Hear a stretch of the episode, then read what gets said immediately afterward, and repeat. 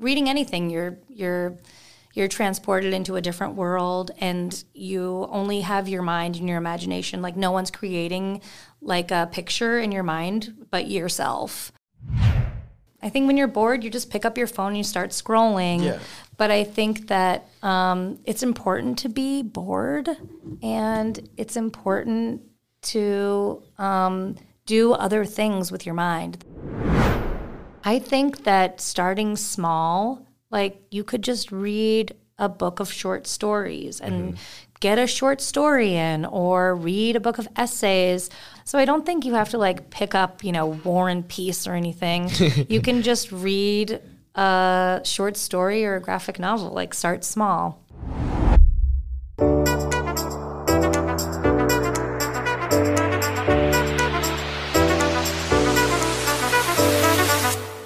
Hello and welcome back to the Bigger Picture Podcast. I'm your host, Channin Zhao, and today I'm very happy to be joined with the expert of the studio herself, the public services librarian, Alexis Arcaro. What's up? How you doing? Hi, Channin. Thanks for having me. Yeah, of all the reservations, after all this time. I can't believe I'm finally in the studio. In front of the microphone instead of behind the scenes. I don't know, yeah. So the first question I had you. So why did you decide to become a librarian? I worked very part-time as a librarian in my town library many years ago, and I really loved it. And even through the years, like when I would hear of people going to library school or becoming librarians, I'd always think, wow, that's so awesome. But I never considered doing it because for a lot of librarians, you have to get your master's. And I was like, I don't want to go back to school. And then I got to this point where when I worked at this small library, I really loved it. I loved working with the community. And I was like, maybe I'll take a class in library science and see how I like it. And so I took a class and I was like, this is so awesome. And and I learned that like there's so many things you could do under the umbrella of librarianship. So yeah, I think working at my tiny library and having that experience and then going to school and seeing what it was all about really was inspiring. And I love helping people. I've always had jobs in service. So, and librarians really are in the service industry for sure. Interesting, yeah. People. So what is your job as a librarian like? When, what do you do? Here at NMH? Yeah. So I do quite a few things. One of the main things that I do is I support teachers and students. So I work with teachers and talk to them about how the library can support their classes. I also provide research and citation help for students. And you know, I come into classes, as you know, I think I've come into a few of your classes and given sort of like an intro to how to use the library and noodle what databases, and all those noodle databases, tools. Yeah. Totally. But what I also do is because NMH is a boarding school community, and there's you know, students, faculty, and families that live on campus, I really work to do outreach and start programs in the library that bring people into the library. I also do what's called collection development, which is basically buying books that I think that the community wants to read, but also books that will support curriculum. And I do interlibrary loans. I don't know if I'm missing anything, but I do outreach, access services, and supporting teachers and students. Yeah, and that's a lot of jobs, a lot of things that fall under all of it. Do you really enjoy it? Do you like it? I love it. Yeah. Is this something that you've always wanted to do, or? No, I never thought when I was a kid, like I want to be a librarian, even though I thought it was, I loved libraries. And, but I think if you had told me when I was in college that I would become a librarian, I would have think, wow, that's really cool. But I wouldn't have thought, that makes sense. Yeah. I don't know. I didn't, I think I wanted to be a librarian a lot later in my, not a lot later in my life, because I don't think of myself as like an old person. But like, especially after I had kids, I was like, actually, librarianship seems amazing to me and I want to do this. But yeah, I did always think it was awesome. Like, librarians were awesome and libraries were great places. What did you want to do? When I was younger? Or, yeah. It's hard. That's a hard question. I think I had, when I was in high school, I went to arts high school for theater. Really? And so I had some thought that maybe I would be an actor or a filmmaker of some kind. I studied film and theater. Uh-huh. And I loved the performing arts. So I thought maybe I would be involved in that. And I did work in that industry for a little bit, like during college, sort of behind the scenes, and didn't really like it. Really? Yeah. And also, I think a factor that, you know, led me out of that was that I grew up in Los Angeles, where it's like a huge film industry and performing arts hub. And being around that, I was like, I don't know if this is the place for me. But then also, I went to college in Western Mass, and I fell in love with this area. So, yeah, that's sort of one of the things that made me change what I kind of wanted to do. Interesting. And you talked about, so there are a few things that you mentioned of specific jobs being a librarian. So first of all, you did mention like giving this as a resource to students and teachers. And I mean, I don't think we need that much explanation, because it's like, it's kind of self-explanatory. But did you have to sort of spend a lot of time to understand all these resources? And because it's really, there's a lot of databases. There's a lot. And databases are not easy to understand, even for librarians sometimes. Like I think you know, what you learn in library school is how information is organized and how to find information and how it's like categorized and stuff like that. So, but also each library you work at, even though there are systems in place that are standardized, each library works somewhat differently. So yeah, learning about what databases NMH had and how to use them and how different classes could use them, like different, you know, different subjects here at NMH, like the humanities and history and English and all those subjects. And what tips do you have for people to find quality resources? Well, because there are a lot of resources. There are a lot. And thankfully, our databases are set up in such a way where they only contain quality resources, like resources that are like articles that are written by experts in the field. So we're always encouraging students to use our databases to find articles, but searching for them is another thing. And that's kind of where the tricky part comes. And sometimes it's even hard for us to find things in the databases, because there's just so much. And I feel like what happens sometimes is students are looking for something super, super specific to prove their theory or put as an example. And sometimes things just there's just not that specific information out there. Yeah. Yeah. And so that's sort of the first thing. And second thing is, you'd say you do a lot of program development and outreach. Yeah. So for example, I remember that reading competition that you always do with long weekends or like spring breaks. No, sorry, not long weekends. But usually the breaks. Usually breaks, like longer breaks, like summer break or all that. Do you sort of come up with all these things by yourself, or... Do you have other people helping you? Sometimes by myself, or sometimes in like a staff meeting, someone will have an idea and we'll be like, oh yeah, that's a really great idea. Or even talking to students, for example, this month is Poetry Month, and I really also try to go off of the sort of heritage months and special themes of the month.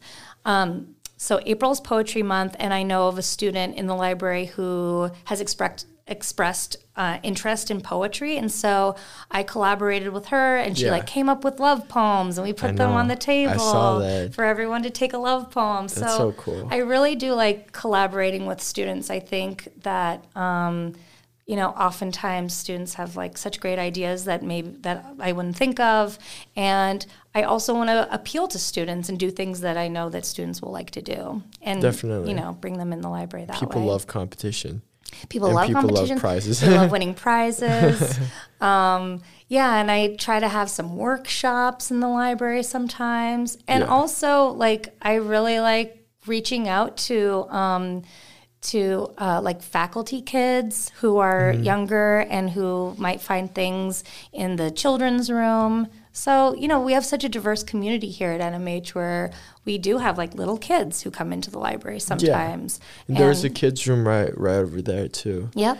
And there's like a kid library too. Yeah, there are picture books and middle grade books and, like early reader chapter books and stuff like that. So. And so as a program developer, or is it just your job, or do you sort of have a team to help you out, or do you have to sort of figure a lot of things out by yourself to do a lot of outreach? Because a lot of the emails come out through you too. Yeah, it is a lot. It is my part of my job description that I do outreach.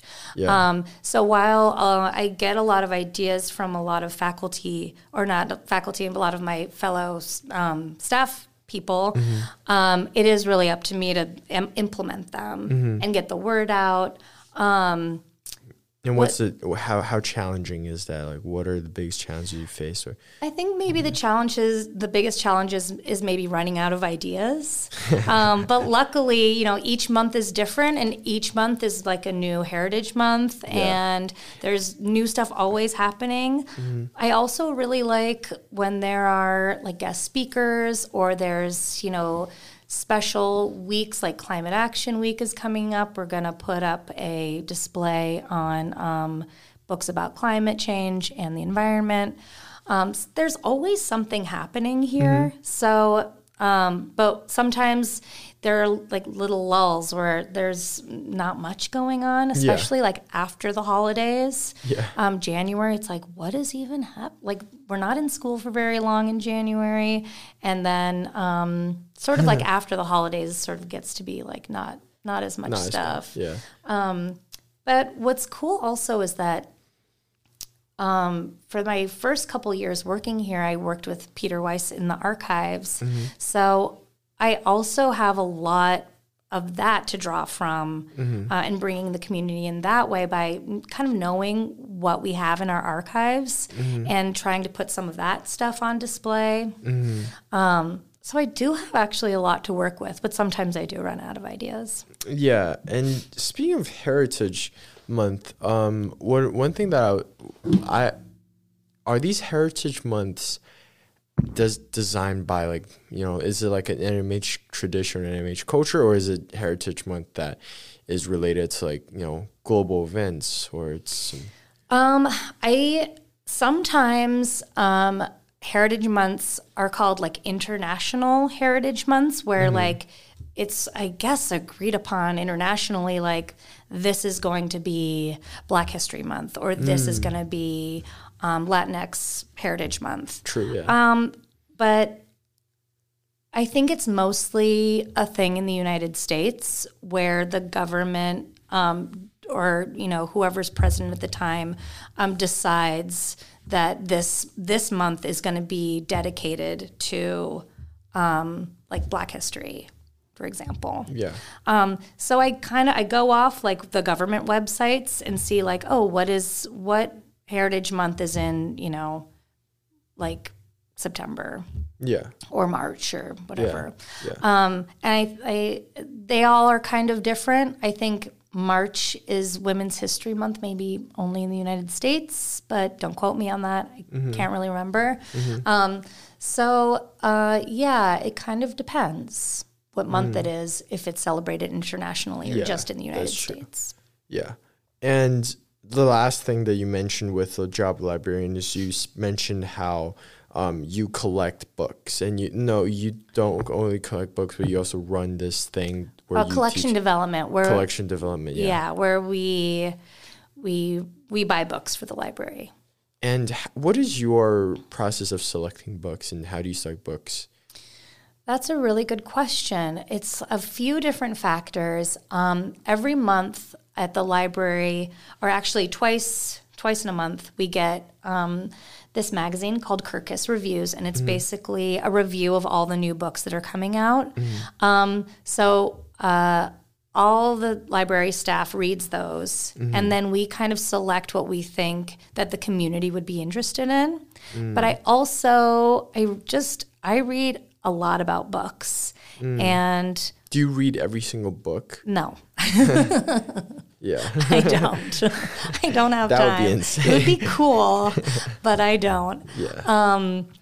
I don't read as many books as you think a librarian might. I know a lot of librarians who read so many books all the time, but I do read a lot about books. And so I read the New York Times book review, and I read Book Riot, and I read a lot about popular books, the bestsellers, and sort of try to get a couple bestsellers for the library, because not only do we want books for people to use for their classes, but we also want books for people to read for entertainment purposes. And also for outside learning. Exactly, right. Like downstairs in the silent room, there's so many books. Yeah. And you see, here's the one thing I realized is I feel like, and I've only sort of gotten to it this year, I feel like there wasn't like an emphasis, or there just wasn't, like a place that showed us how much resource it is out there in the library that we weren't conscious of it. And I was looking at, I spent 1 hour yesterday just in the library, just looking at books, and it was so cool. And then I checked out 2 books, and then one was from one book. The last checkout was in 2019, and the other book, the last checkout was in 2014. I was like, wait, what? Why don't people just come here to check out books? And I think that, what do you think about that? Why do you think not a lot of people fully utilize this brilliant resource that's here? I don't know. I mean, we really try to get the word out about the library.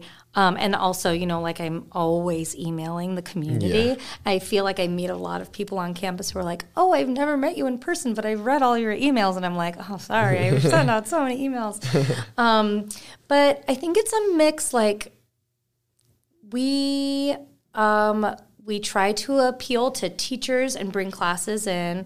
I think if you have classes in the library, you're like, okay, I'm in the library, but you might not have a library and instruction session where we talk about all the resources the library has. The library used to be on an orientation schedule. So if you came in as a new student, you would have a couple hours where we talked about the library, and that didn't happen this year. We'd love to continue to do that because we really want people to know about our resources. I also worry that when I do send out so many emails, people are like, I cannot deal with this lady sending me email. So if I send an email about oh my gosh, check out these cool books called VSIs, or which are very short introductions. We keep them upstairs. I try to send out emails talking about our resources, but I feel like I kind of overload our community sometimes with that kind of info. I think while we'd love to reach every single student, it just sometimes isn't possible. to do that, but it's definitely one of our goals to get everyone in the library. Definitely. And what are some actions that you have taken? Like apart from, I know you generate a lot of ideas for activities or like competitions to sort of get people to read. What other ways have the library tried to sort of get people to come here to read more books? Well, yeah, I think those little competitions are helpful. Uh-huh. I also feel like, we did a mental health awareness month last May, and we're going to do that again this May. Well, we were had little giveaways, little fidgets we were giving away. And I think a lot of people, because they were like, oh, I love a fidget, I want to get one, came into the library, and some people were like, I've never been in the library before. And so that little incentive just brought them into the library in general. Yeah. But also I think creating really positive relationships with teachers and saying, bring your class into the library. I mean, that is one of the ways I think people, if students are, kind of a part of their class is coming into the library, mm-hmm. that's a sure way that they will be in the library. And if we do instruction with their class, that's a sure way that they will have hands-on experience on how to use the library. So mm-hmm. little things it really has to be the student's decision to come in to find a book that they want to read. But also we can get teachers to bring their students into the classes too as part of their curriculum. And that's interesting how you mentioned that a lot of people might have not even came into the library before. Yeah. And that's kind of shocking to hear that, oh, you've been we've been in this school and we've been in this community, but then we are missing out on a major building that is what school is founded on, which is the library. Sorry, I need to rephrase that a little better. But, every school has a library, and mm-hmm.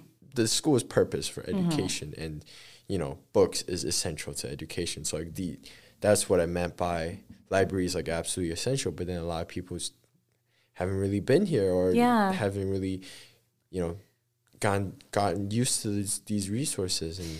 Well, and remember, I mean, during in 2020 when COVID hit, the libraries pretty much closed. We couldn't, people could still request books, but for a lot of that, everyone was doing classes on Zoom.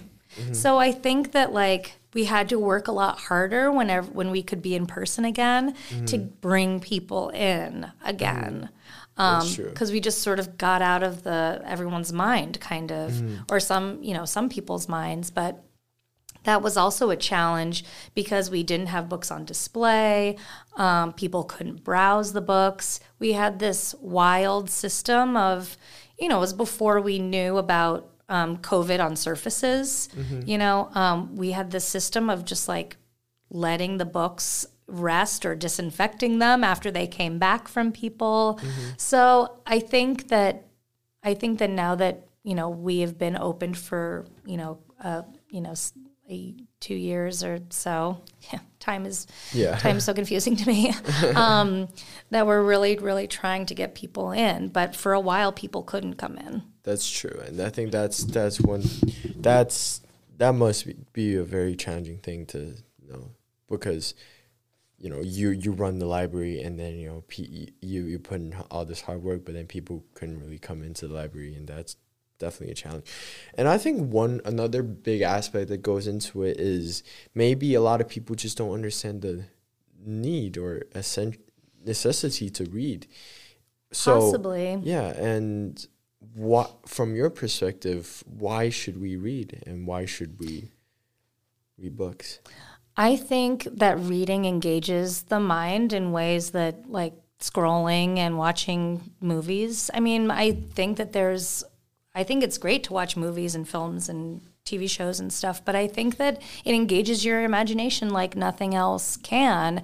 And I also think it gives you an opportunity to If you're reading, if you're reading fiction, it's you're being taken to a new place. You're taking, reading anything, you're transported into a different world, and you only have your mind and your imagination. Like, no one's creating like a picture in your mind but yourself. Mm. I mean, you're reading maybe a description of something, but that's all created in your mind, whatever you're thinking about while you're reading. And I think it's so essential. And I think that people, when you're bored, I think when you're bored, you just pick up your phone and you start scrolling. Yeah. But I think that it's important to be bored, and it's important to do other things with your mind than just like staring at something. I think reading really engages the mind. Yeah, and speaking of the boredom point, that's a very interesting point, because with technology, we are less bored and less bored. Like, boredom is sort of taken away, but boredom is essential to human beings, and we don't feel bored anymore because we are on our digital things all the time. And this is one thing I realized, or like, especially recognized like late in recent years, and I've minimized my digital usage because I realized, because I'm not giving, and I think because boredom is so important. Like, boredom. Totally agree. Boredom sparks creativity, sparks imagination, sparks great ideas. Yeah. Because if we don't let our mind to process, if we don't let our mind just sit there and run, how is it ever going to feed us great ideas? Completely. Yeah, I completely agree. I think there's nothing more powerful than, say you're on a train and you're not listening to anything. Maybe you're listening to like music or something, but not even like a podcast. I mean, no offense. It's great to listen to podcasts, but just like letting your mind go somewhere. And I think there's something super meditative about it, but I also agree that, when we're bored, we come up with ideas, and we come up with our own ways of not being bored, or maybe we process feelings that we have that we never processed before, or think about a memory. I think that's super important. I feel like because we're always able to distract ourselves with something else, we're not able to be as bored as we should be. And you mentioned a great point about understanding self and self-awareness, and that's really important too, especially if you look at the grand scheme of things. And how do you think reading can help self-awareness too? I think by reading, you can put yourself in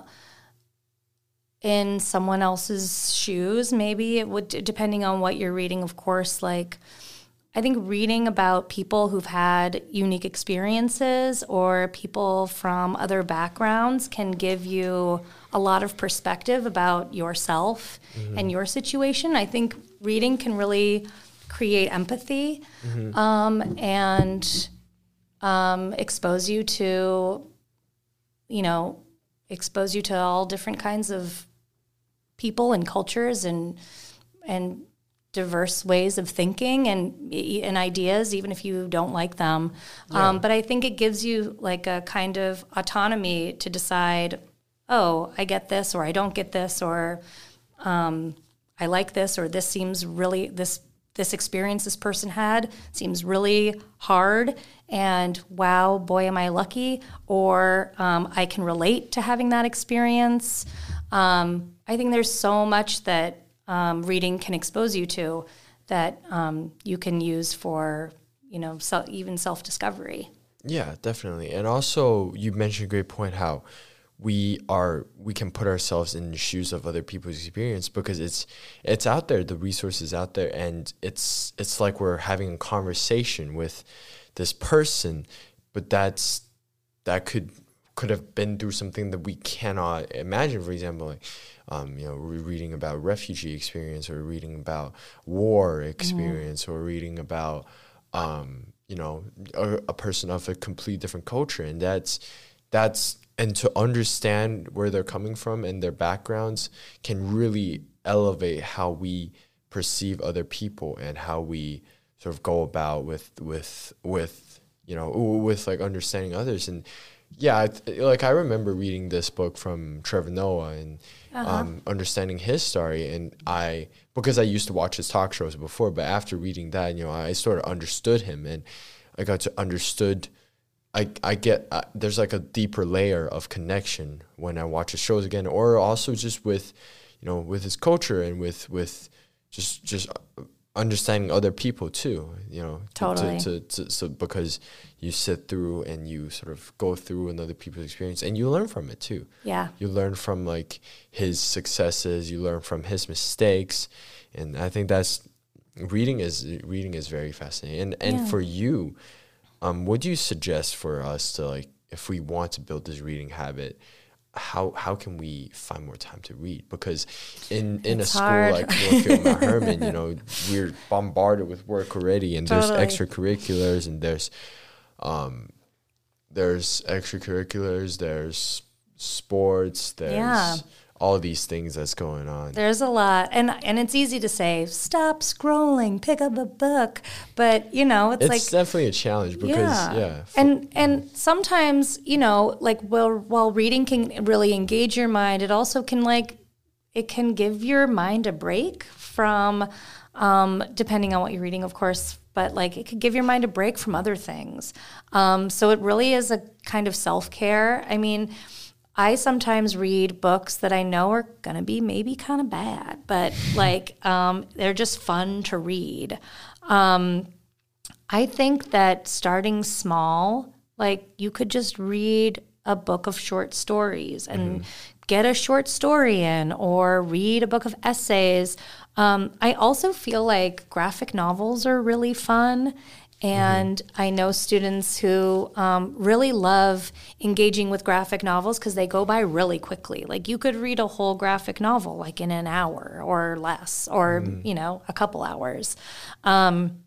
They're kind of like, you know, watching a show. The illustrations, you know, often are super engaging. So I don't think you have to like pick up, you know, War and Peace or anything. You can just read a short story or a graphic novel. Like start small. I totally agree with you, and I think you that's spot on right there. I think one big issue, I was just about to say this, that a lot of people don't read is they feel like reading is too intimidating, that reading is too long, and that it's too big, and they don't have time for it, so they just end up, you know, scrolling. But if you actually look at the time, you know, they might be scrolling for like 40 minutes. And yeah, you could be reading something. Or you could be reading for 30-40 minutes. However, after scrolling for 30-40 minutes, you know, not saying like, well, it depends on where you're scrolling, but most likely you're still at the same level, you know, you're still like this. But if you're 30-40 minutes immersed into a book, you're taking into a new world. There's scientific research that shows your brain actually but creates new neural pathways, neural connections and all that. So it's super cool. And I think you're onto a great point there, to start small. Yeah, and I sometimes get intimidated. Like I'll see a really long book and I'm like, no way, not doing that. One Piece is terrifying. Yeah, or just like, you know, it's like a really long book. I'll be like, you know what, I'm gonna wait for like a nice long break where I can really get into that book, or just starting small. And honestly, also reading is like practicing anything. Like, Even if you feel like you're not like a super fast reader, it's really like anything. Like the more you do it, the better you'll be at like reading comprehension. It may sound silly because a lot of, you know, we all know how to read here at NMH, and some people read slower and some people read faster. And there are also some people who it's reading is a challenge for them, and reading comprehension is a challenge. But I think if you work with material that is accessible, and also, I mean, another resource that we have here at NMH that's amazing is we have a lot of teachers, and we have a lot of programs like CASA to really help students with reading too. Mm-hmm. Yeah, definitely. And yeah, and that's exactly a great point right there, is that you can build on your reading, and you can improve. Totally. And the point of starting small is you can start off with a graphic novel, and you know, maybe yes, you may, like, for people who haven't read in a very long time, like, you know, for people, those of you out there listening who haven't read your book for English class, which I know of many of you, yeah, but once you, yes, you may have to, for them, they might have to start on really basic, like a, you know, graphic novel for like primary school students, you know, get through it. But then, you know, their ego might be preventing them from doing it. But once they got through there, and then second step is perhaps like a, you know, like back to middle school level, and then back to high school level, and then to college level, and then to like, you know, philosophy, you know, like Immanuel Kant or all these guys, you know. Mm-hmm. So, I think step by step is actually very important, as you said. And I also want to mention that audiobooks are like a completely great way of reading or experiencing books. Like, something that I really have thought a lot about is sometimes, you know, someone will be like, oh, well, how many books have you read or whatever. I will just include audiobooks also, because I'm engaging my brain in a way. I'm listening to a new story. And also, audiobooks are also a way that people who have like visual impairments or, you know, or blind people, that is how they read. Yeah. You know, that is how they experience books for the most part. There's Braille, but it's much more widely used. Audiobooks are much more widely used for people with visual impairments. Definitely. And I think audiobooks have definitely taken a rise lately with Audible, and also with, like I remember last year I was having a podcast with John Carroll. I don't know if you remember him.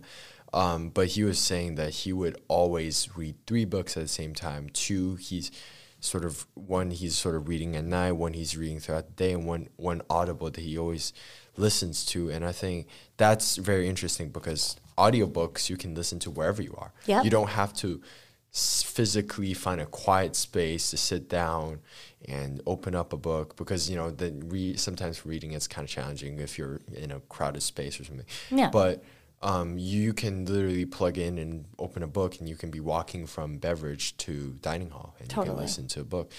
And also another thing I want to add on to that is reading. Sometimes we because it feels intimidating, because it feels long. Mm-hmm. We wait to like, big chunks of it. We wait until we have big chunks of time, but then we often that time really rarely comes, so we just end up don't reading at all. But actually, like, if we just take just bit by bit, you know, if we're waiting for a car, you know, and the car arrives in 5 minutes, tendency is to pick up a phone and scroll for 5 minutes. You know, it doesn't feel long. Mm-hmm. Or you can pick up a book and read for 5 minutes. Yep. Either way, but then you're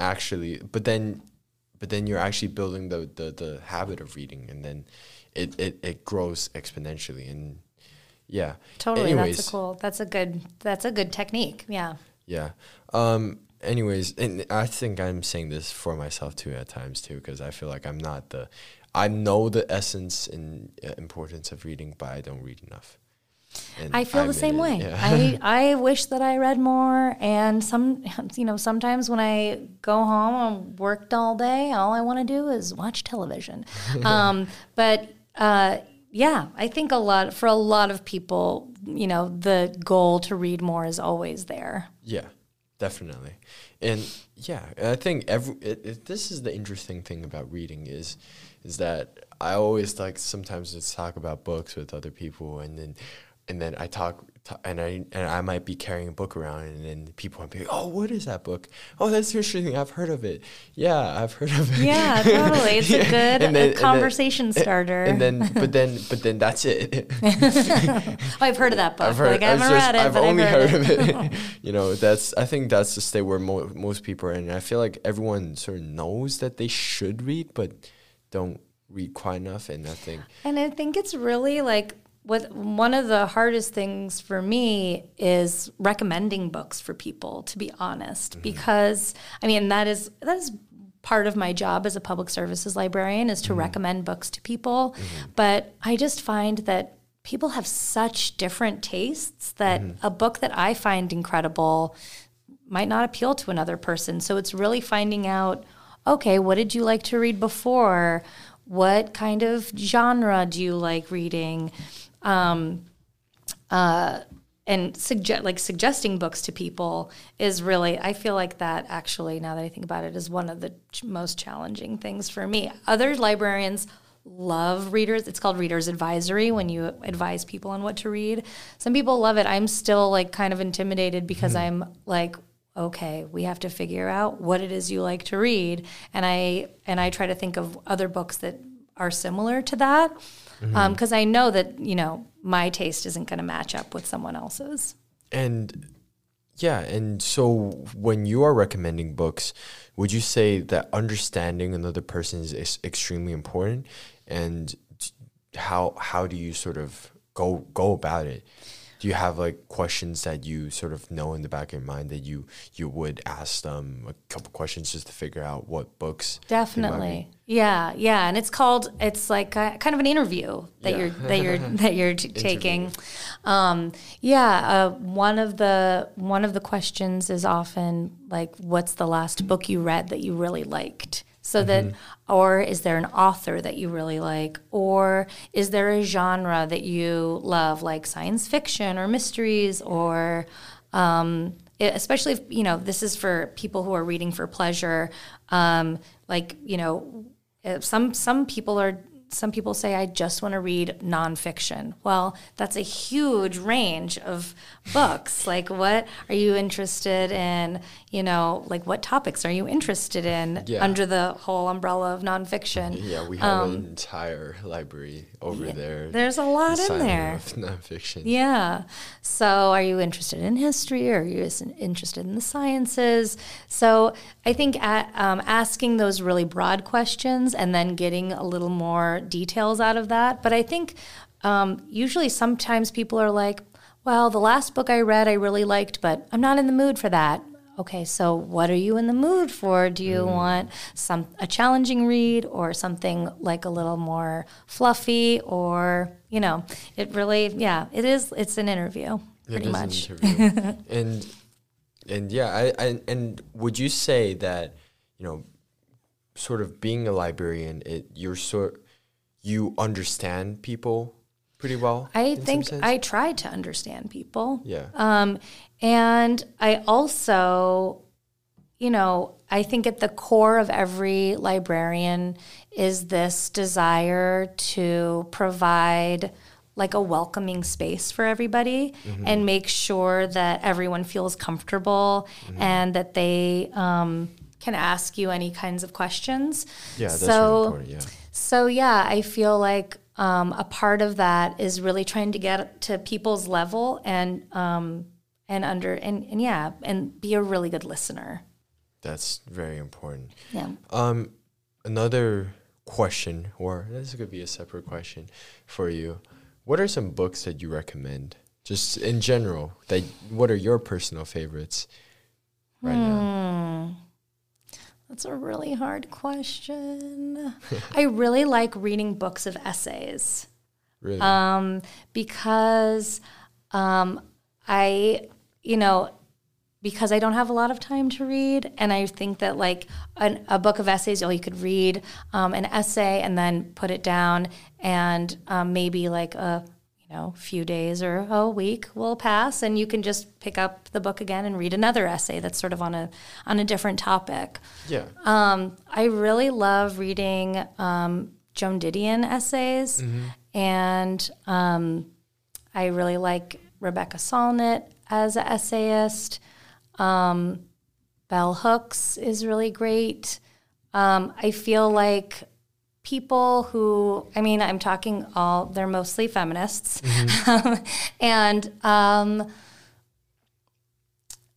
It's really hard for me to recommend like a specific book, but I think that I recommend that people get out of their comfort zone and read something that they don't usually read and see if they like it. And if they don't, I also feel like it's totally okay if you read a book to stop reading it and not continue. But there are certain kinds of people who they're either like, oh no, I have to read this all the way through because it might get better. And then there are people who are like, I just can't, I'm not going to continue on with this. And I'm actually one of those people. Like if it's not grabbing me, or if there's people that I don't like in it, I mean, I think it's important to read about people you don't like but so you understand the but if there's just, I don't know, if the writing is bad, I just can't, go on.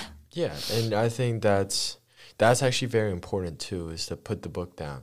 Because at times when you need it, because sometimes you get really competitive and you want to finish this book, but then you hate it, so you just don't want to pick it up. So then you're stuck in this phase of picking up, you know it's going to work. So you resort for the third option, which is just not reading at all. Yeah. But then there are so many other great books and great things that you can read out there. Like you mentioned, from graphic novels to short essays. Totally. To like, big pieces like, War and Peace or Moby Dick or something like that, which, I probably would read that in like, 5-6 years until I build that. I've never read Moby Dick. That's what's on my list. It was. I tried to read it a while ago because I was really ambitious. I was like, you know what? I'm going to develop my English literature. Yeah. And I picked up Moby Dick and I almost fell asleep.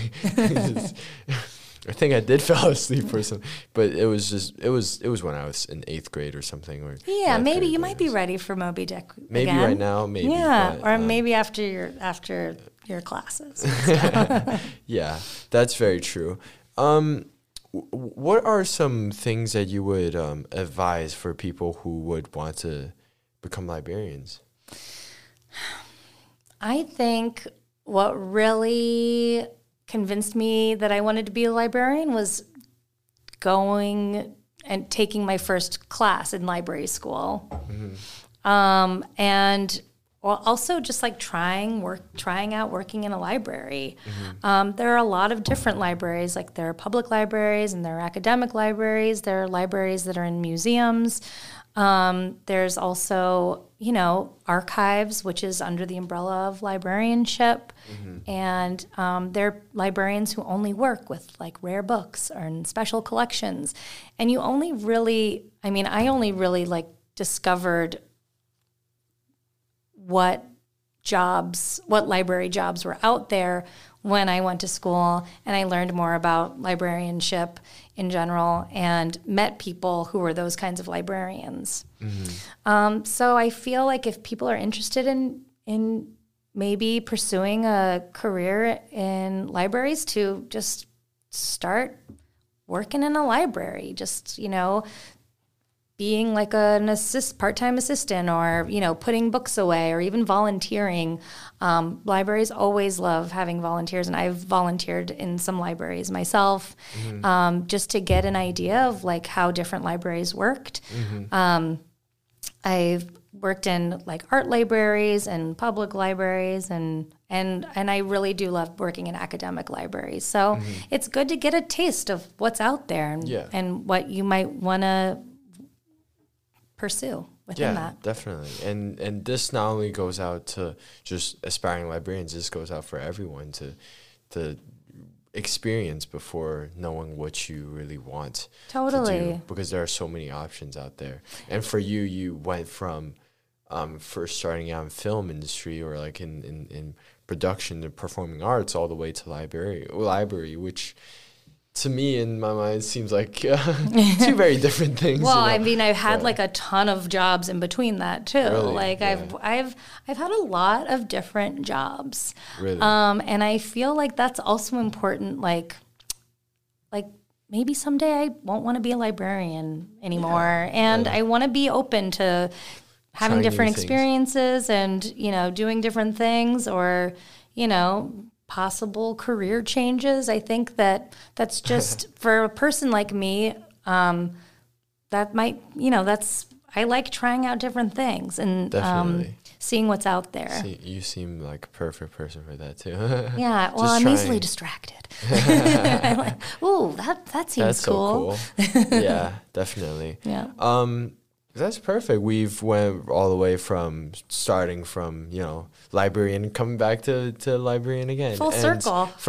And now comes a section, which is the final section, which is the final three questions I'll throw at you. Okay, oh gosh. With the little drum. I need to figure out the drum sets. I don't really understand. Oh, yeah, those are fun. Those are fun. Anyways, the first final question for you is, what do you think the bigger picture of life is? I think that I think being a really good human being.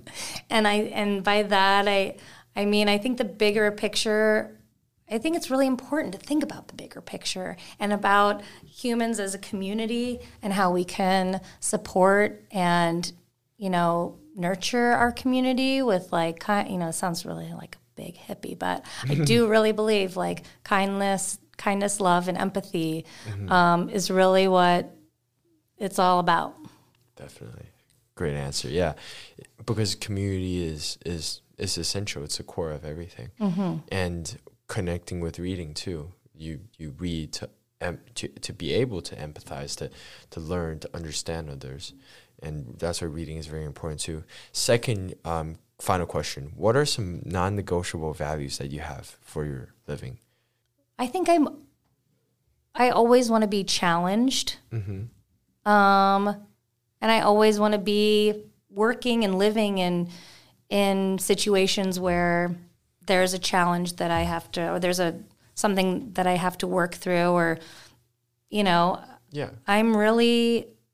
So you look for the growth, and the exploration, I'm always looking for that, and the challenge, and the newness. Yeah, to things. Not always like newness, but. I like working with challenges and trying to solve problems. Not to say it's like, oh, it's non-negotiable, but I don't think I could be happy if I didn't have, you know, things that I was trying to make better or help or assist or, you know, work on, I guess. Definitely. I don't know. I'm sure I'm going to have some great answers like an hour from now when I think about this. When it hits you. Yeah. The final question. If there is one thing if there's one last advice you can give to a younger version to yourself, what would it be? I think I would say, don't be afraid of don't worry about how you think other people will see you. I think that I held myself back a lot because I was worried about looking, seeming stupid or looking uncool, or, you know, I think that I didn't take as many risks because I was worried about what other people thought. And I wish that I would have just chilled out. Like, just my advice to my younger self is like, just chill and take advantage of opportunities, and just don't care what other people think. Just follow your bliss. Love it. Love it. Once again, that was great. That was amazing. The great experience with experienced person of the studio herself. Thanks for having me. Thank you for coming today. And did you have a good time here today? Yeah, I had so much fun. Really? Yeah, I mean, it's cool because I, like, you know, I've never, even though I've trained a lot of kids on how to use the podcast studio, I've never actually hopped on the podcast, talked for more than, like, you know, 2 minutes when I'm like showing people how to set the levels and stuff like that. Definitely. So no, it was so great to be here. Yeah. From the backstage to the front stage. Finally. But thank you for coming today, and for listeners, thank you all so much for listening, and we'll see you in the next episode. Bye-bye.